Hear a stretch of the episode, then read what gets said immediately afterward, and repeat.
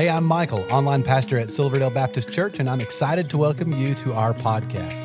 Now, after you listen to this episode, I hope you'll stick around for just a moment. I'll be sharing about some resources we have for you, as well as a few things going on at Silverdale right now that we would love for you to be a part of. Now, I really hope this podcast is just what you need today to help you in your relationship with Jesus.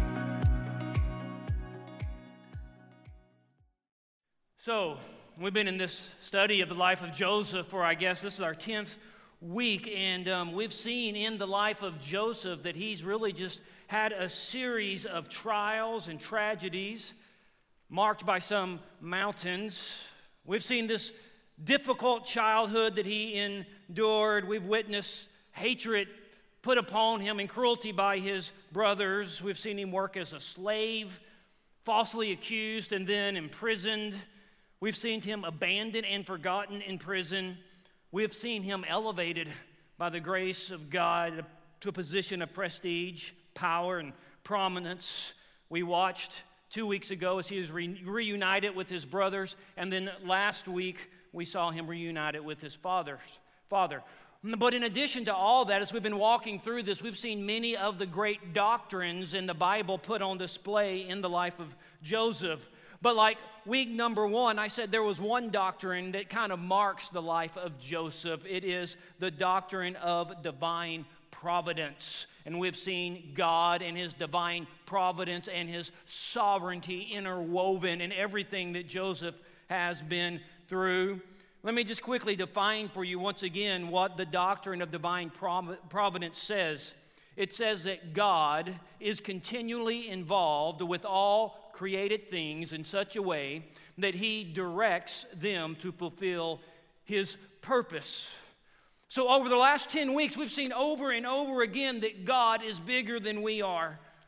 He's bigger than history, He's bigger than creation, He's bigger than people, He's bigger than sin, and He's bigger than the sinner. And I take great comfort in that. And the truth is, God is, God is behind all the events that occur in our lives. There's no accidents, there's no coincidences, there's only providence in the outworking of the perfect will of God. Now, true, we may not always at all times see it from our perspective, but from His infinite perspective, it is true. Nonetheless, it does not necessarily mean that it's not happening because I don't understand it or agree with it. God is God, God is sovereign, He is working all things to His glorious end. So, as we are closing out, the life of Joseph, we're going to see this once again. That Joseph, as he's entering the, the end of his life, that he has deep conviction in the providence of God, in the sovereignty of God. He has confidence in it. And so we're going to see really kind of three steps that Joseph takes as his life is coming to an end that demonstrates his complete assurance of the providence and sovereignty of God. And once again, his whole story began with that. And man, it's going to be bookmarked at the end, just glorifying this great doctrine. So let's get into it. Chapter 50, verse 15. Let's just look at it. First thing we're going to see that Joseph does nearing the end of his life is he releases his past. He releases his past. I'm just going to be reading through these verses word by word. You can follow along with me, take notes if, if, if you desire. Verse 15 When Joseph's brothers saw that their father was dead, that's Jacob, Israel, they said, It may be that Joseph will hate us and pay us back for all the evil that we did to him. All right, here's what's going on. After Jacob and his family moved to Egypt, they settled in the land of Goshen. And they live there really happily for many year, years. Joseph gets to redeem a lot of the time with his father. He has a lot of time with his father, Jacob. But the deal is, Jacob was an old man when he got there. He was 130 years old. In Genesis 48 and 49, we're told that at the age of 147, he dies. He dies. But before he dies, what he does is he gather, gathers his sons together Jacob does. He calls them together and he blesses them and he instructs them. And here's what he says He says, When I die, I don't want to be buried in Egypt, I want to be buried in Canaan. And he dies. And in chapter 49, 48, going to 49, you see this whole thing. They take him from Egypt to Canaan and they bury him there. And now we get to, to our verse, and we see that the 11 brothers, they kind of think, I'm guessing that, you know, Joseph, Joseph's been a really nice guy, right? He's a good Christian guy. But now that our dad is dead, will he hold a grudge? Is he going to be bitter? Will he now seek revenge that our father is now dead? Here's what they're worried about. Maybe you've experienced something similar. You've sinned against somebody, okay? You repent of it. You ask them to forgive you. They do forgive you. Time passes five or 10 years, who knows? And then something happens that causes them to readdress the sin that they've already forgiven you for and that you've already repented of. And that's kind of what these guys are afraid of. They're like, what if he revisits this? What if the only thing that was holding back his hand of wrath upon us was our father? Maybe they're thinking Joseph isn't a good man. Maybe he's not a godly man. Maybe he's not an honest man. Maybe he's not a trustworthy man. You see, in this question is really an indictment. In this question, they're really saying something like this I'm not sure if Joseph is the man that he's been claiming to be. Maybe he's not that sincere. And so they fear and they get together and they cook up a scheme. Big surprise, right? Like, like that's what these guys do. That's what these guys do, right? We've seen this before. They don't know what to do. They don't, pr- they don't pray to God. They don't go up to Joseph and say, Hey, Joseph, we're kind of worried about this. They get together behind closed door and they go scheming. Here's the scheme. They're worried. They're worried. Dad died. Joseph going to get mad. Look at verse 16. Here's their plan, verse 16. So they, that's the brothers, sent a message to Joseph. See, they're not even going to go to his face at first. They want to send a message saying, Your father gave this command before he died. Say to Joseph, Please forgive the transgressions of your brothers and their sin because they did evil to you. And now, please forgive the transgressions of the servants of the God of your father. Huh. That's kind of suspicious, right? I mean, I mean, you read this and you, th- I read this and I think, really, that's the best plan these 11 guys have. I mean, seriously, it's, it's, it's really not that good of a plan their plan is lie. That's their plan. That's a really juvenile plan. So they send this message to Joseph and they're like, hey, Joseph, listen, right before dad died, right before he died, you went out of the room and he got us and he told us to tell you this. You didn't hear it, we heard it, and we're just passing it on. If you don't believe us, just ask any of us because we'll all tell you the, the same thing, right? That's their plan. You kind of read this. The letter, in and of itself, just reading it, reeks of suspicion, right? It does. You kind of scratch your head. And it got me to thinking, um, I kind of figured out why Joseph, why, why Jacob liked Joseph best, because these guys are some knuckleheads. They're just knuckleheads. That's their plan. That's their plan. But I want you to notice how Joseph responds. This is the last part of verse 17. Here's what Joseph, how he responds. It's interesting. It's not what you might anticipate. It says, Joseph wept when they spoke to him. That's an interesting response. That's an interesting response. They receive this message and he weeps. He doesn't, he weeps. He doesn't say anything. He just starts crying. And the question is, why does Joseph cry when he receives this message? And the reason why is he knows it's a lie. He knows it's a lie. They're lying to him and it breaks his heart. And they're lying about his father. Breaks his heart. They're essentially saying, as I've already alluded to, Joseph, we don't trust you. Joseph, we don't think you're sincere. We don't take you at your word. We don't know if you're godly. We don't know if you're good. We don't know if you're gracious, merciful, compassionate, or forgiving. And we actually, jo- Joseph, we actually think you might hurt us. We think you might hurt us. Joseph reads that and it breaks his heart. I'm sure he's thinking, guys, I've shown you nothing but grace upon grace, right? I've fed you and your kids and your families. I've housed you. I've loved you. I've cared for you for many years. I've never done evil to you. Never done evil to you. It's heartbreaking. It's heartbreaking. So He's crying, he's weeping. And so the brother's plan, I guess, is after they send the message, then they're going to walk into the room and talk to him. He's weeping, his heart is broken. Verse 18, they come in. Here's what it says His brothers also came, check it out, and fell down before him and said, Behold, we are your servants.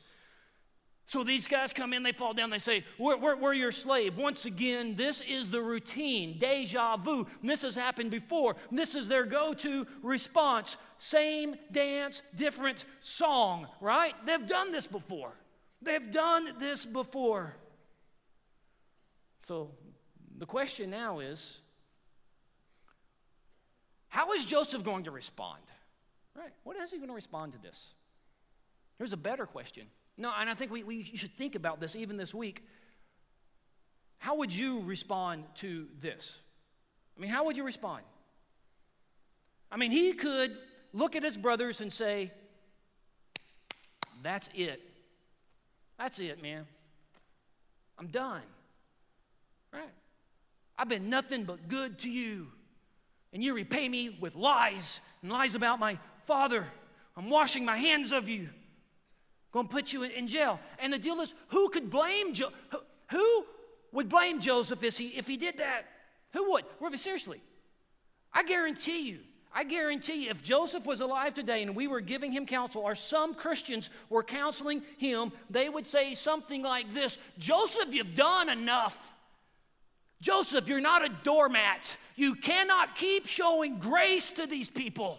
How are they going to learn, Joseph? Joseph, you got to teach them a lesson, Joseph. You've shown them so much grace and they continue to sin against you and lie against you and hurt you and harm you.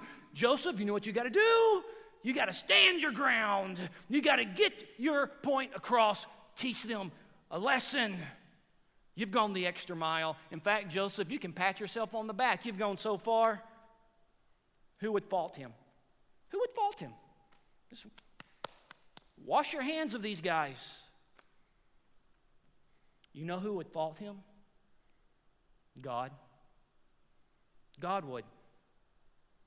You see, God hasn't treated Joseph like that. Joseph shouldn't treat them like that. I'm glad God doesn't treat me like that because I find myself continually in this position before a holy God. And I come to him and I fall and I repent and he forgives. It's a gracious picture. And Joseph doesn't respond how many of us might respond. Look at verse 19. He responds as God has responded to him. Look, but Joseph said to him, to them, Do not fear. It's really interesting here. For am I in the place of God? In other words, Joseph is saying, Don't fear me. I'm just a Christian like you. I'm not, I'm your brother. I'm not going to seek vengeance. I've sinned against God. God has forgiven me. You've sinned against me, and I'm going to forgive you. I'm not God. I may be the second most powerful man in the world at this time, but I am not God. You've broken my heart. You've taken years of my life, you've done evil, and now you're lying to me. But I am not in God's place. You've hurt me. But this isn't between you and I, this is between you and the, the living God. You shouldn't fear me.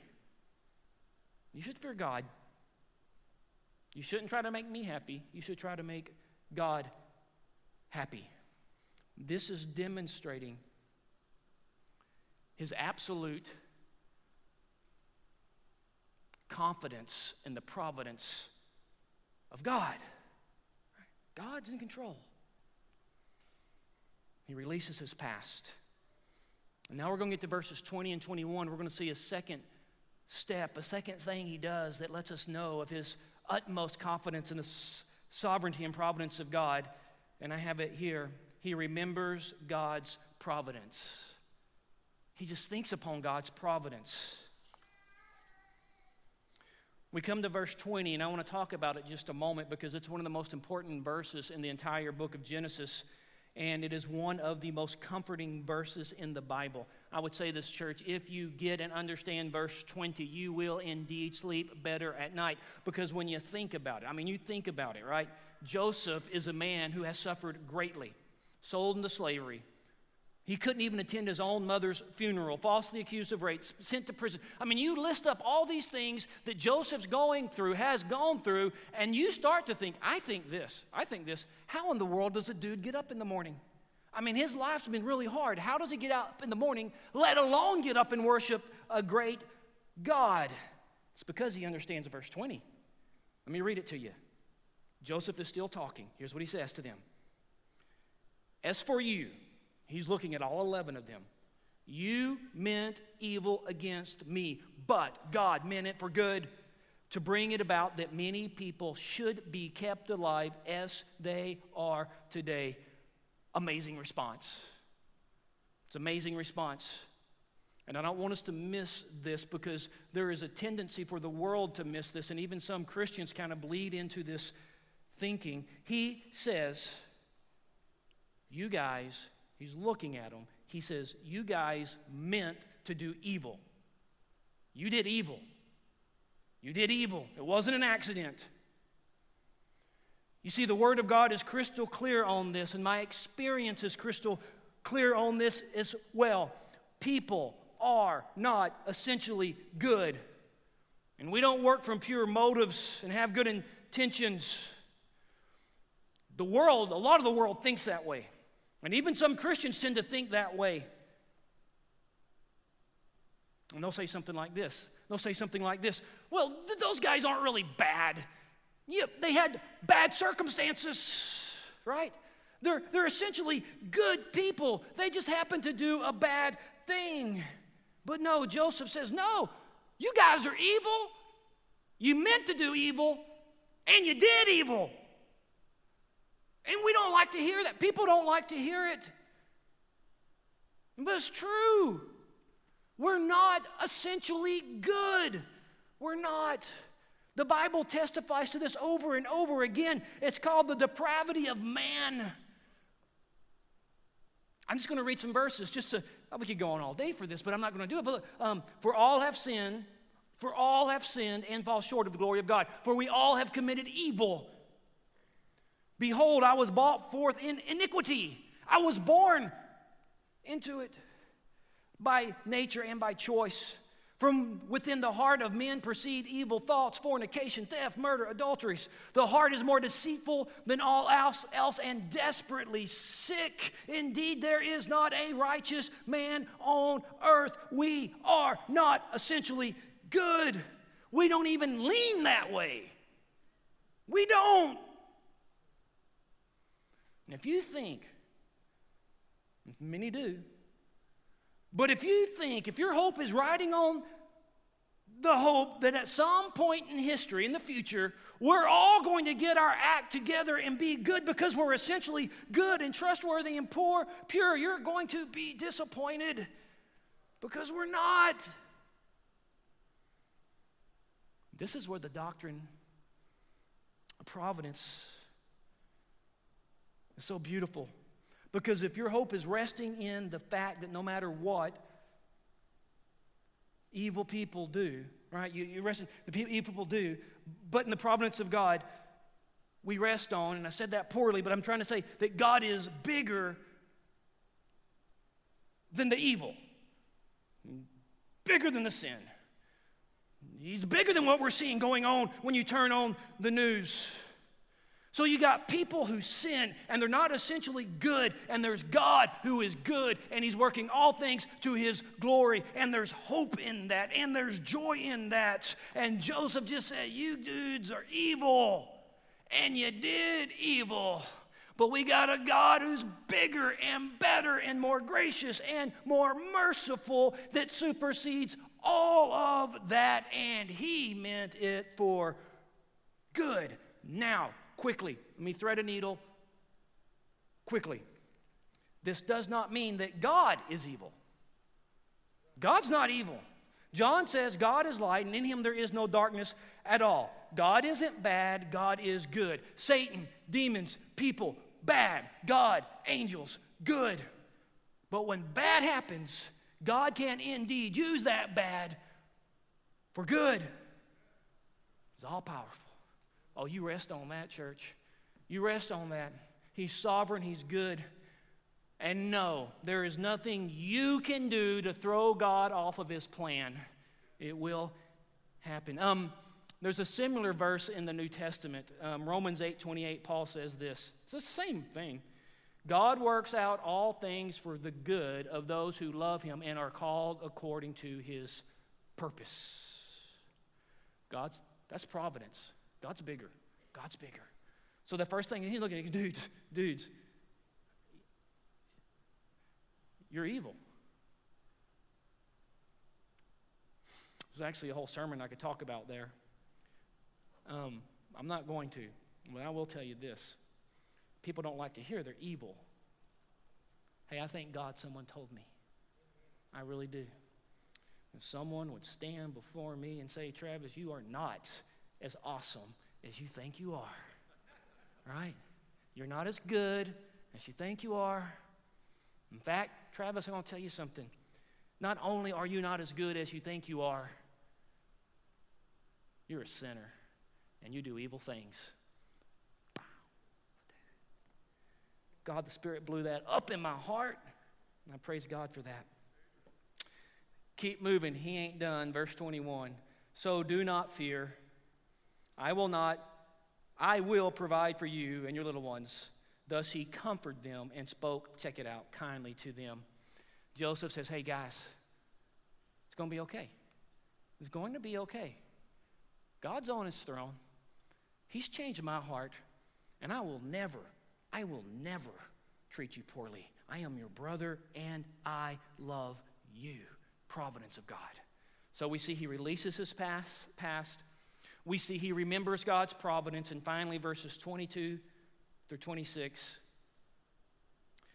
These are some beautiful verses. He rests on God's promise. I spent probably the bulk of my time thinking on these, these, these next two verses. I just, I just want to read these to you. So Joseph remained in Egypt, he and his father's house. Joseph lived 110 years. 23, verse 23 is so precious to me. And Joseph saw Ephraim's children of the third generation, the children also of Machir, the son of Manasseh, who were counted as Joseph's own. I don't know if those two verses would have meant to me at the age of 25 what they mean to me today.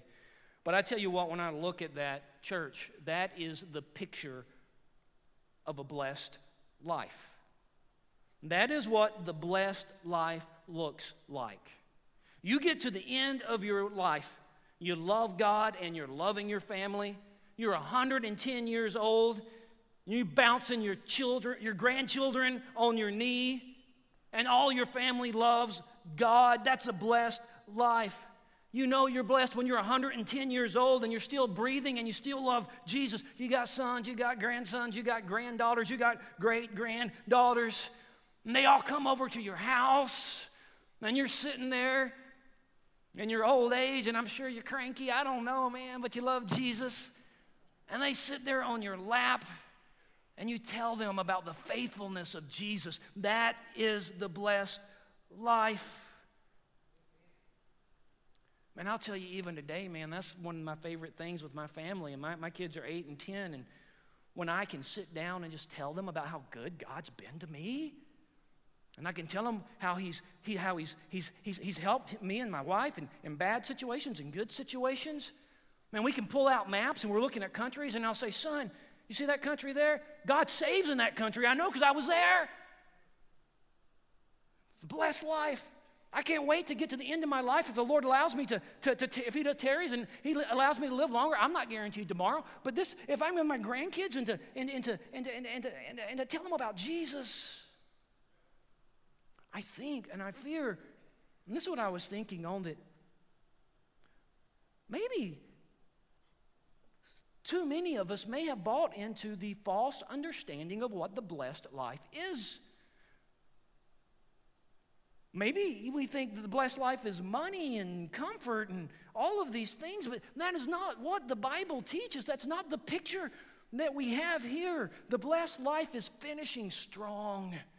Having served the church, loving your wife ferociously, and raising your children to fear and love the Lord. And I was thinking, and I was thinking on these verses specifically in the blessed life and where I want to end at if the Lord allows me to. Um, I remember this when I was younger. Let's say I was in early high school and I did, you know, early high school kids, um, they, they, they spend their time.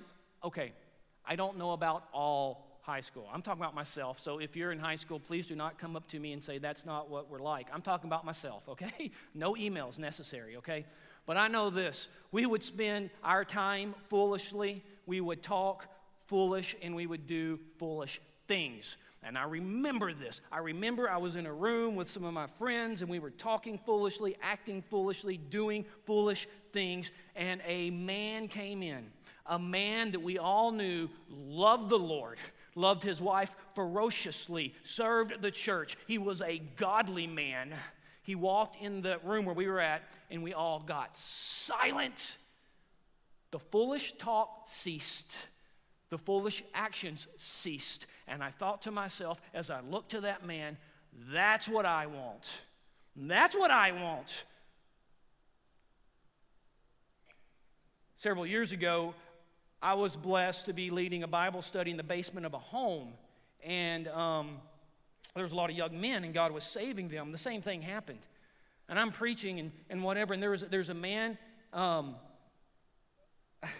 I always fear saying things. But it was Greg Bolton. I don't know if you guys know Greg Bolton. He's a deacon here, a godly man, not a perfect man. He wouldn't say that. But I remember I'm sitting there with, with he's, a, he's just a tremendous man. I'm sitting there with all these young men, and I remember the night that Greg Bolton just showed up, right? And Greg, we all know Greg's a godly man, right? He's a godly man. And as soon as he walked in, all the young men, they started standing straighter. They stopped talking foolishly and they started watching him. They watched the way he held his Bible, they watched the way he opened his Bible. They watched the questions that he said, and afterwards they asked him questions. Once again, I just got to say, and it's a challenge before me and for all of us, that's the blessed life. The blessed life is ending strong, living it strong, serving the Lord, not talking foolishly. Man, I pray that we would be a people that count this as the blessed life and not the other silly things that you can read about, hear about. A lot of stories going on there. Um, I'm telling you, man, we got one TV in my house, and oh, we got two. We got one that we watch. We don't have cable, and but we have these little ears, these rabbit ears. And I'm telling you, you can turn it on, and you get like 20 Christian stations, 20 sermons of all sorts of things. I don't know, maybe you know about it. But I'll turn it on sometimes and I'll sit there and I'll watch someone start preaching. And I hear people talk about the blessed life, meaning money and all that stuff. And I am telling you, there are so many times I've almost just broke my television sets. You know what I'm saying? None of that's in my notes, so that was free of charge. All right. So if I come up here one day and say, guys, I broke my TV, you'll know why. 24.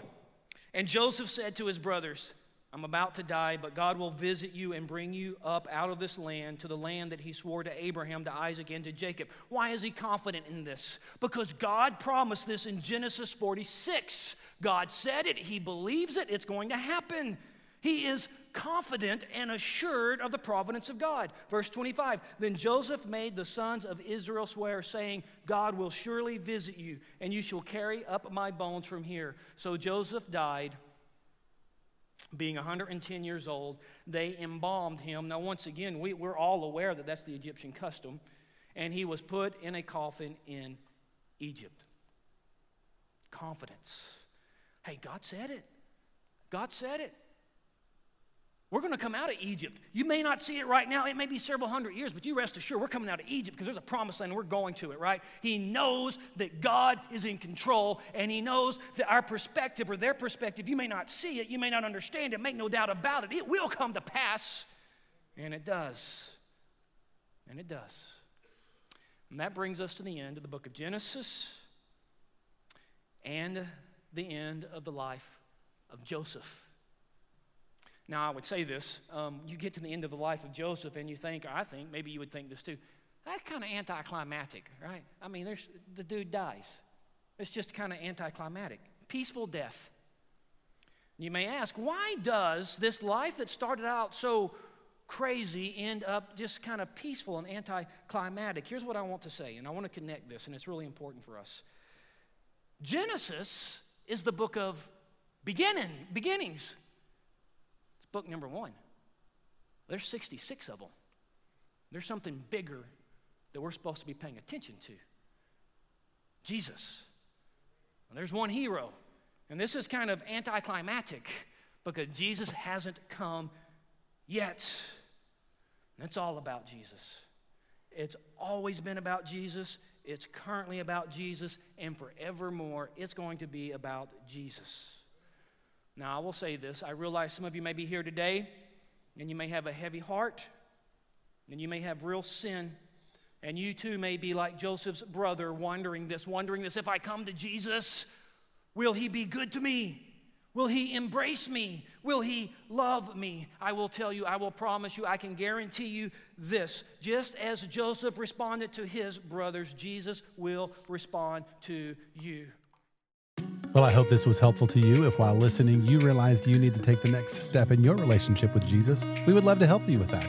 You can connect with us by clicking the link in the show notes to our website and then clicking the Connect Card button. In our weekend worship services, we are in a six week sermon series called Jesus in the Midst. John chapter 13 and 14 record Jesus' final words to his disciples in the upper room. They are about to enter the darkest moment in history, and Jesus shares with them the essentials of what they need to walk through them. You know, the things they needed in the midst of their darkest hour are the same things we need in ours. We would love for you to join each week at one of our campuses or online. You will find service times by clicking the link in the show notes to our website. Lastly, there are so many ways for you to get involved and be a part of what God is doing at Silverdale. We really want you to feel welcome and a part, so please stay connected. Be sure to like and follow us on all our different social media accounts. You'll find all the links in the show notes of this episode. And lastly, help us spread the word about this podcast. Take a moment to share this episode with your family and friends. Again, we appreciate you listening and hope you will join us again next time.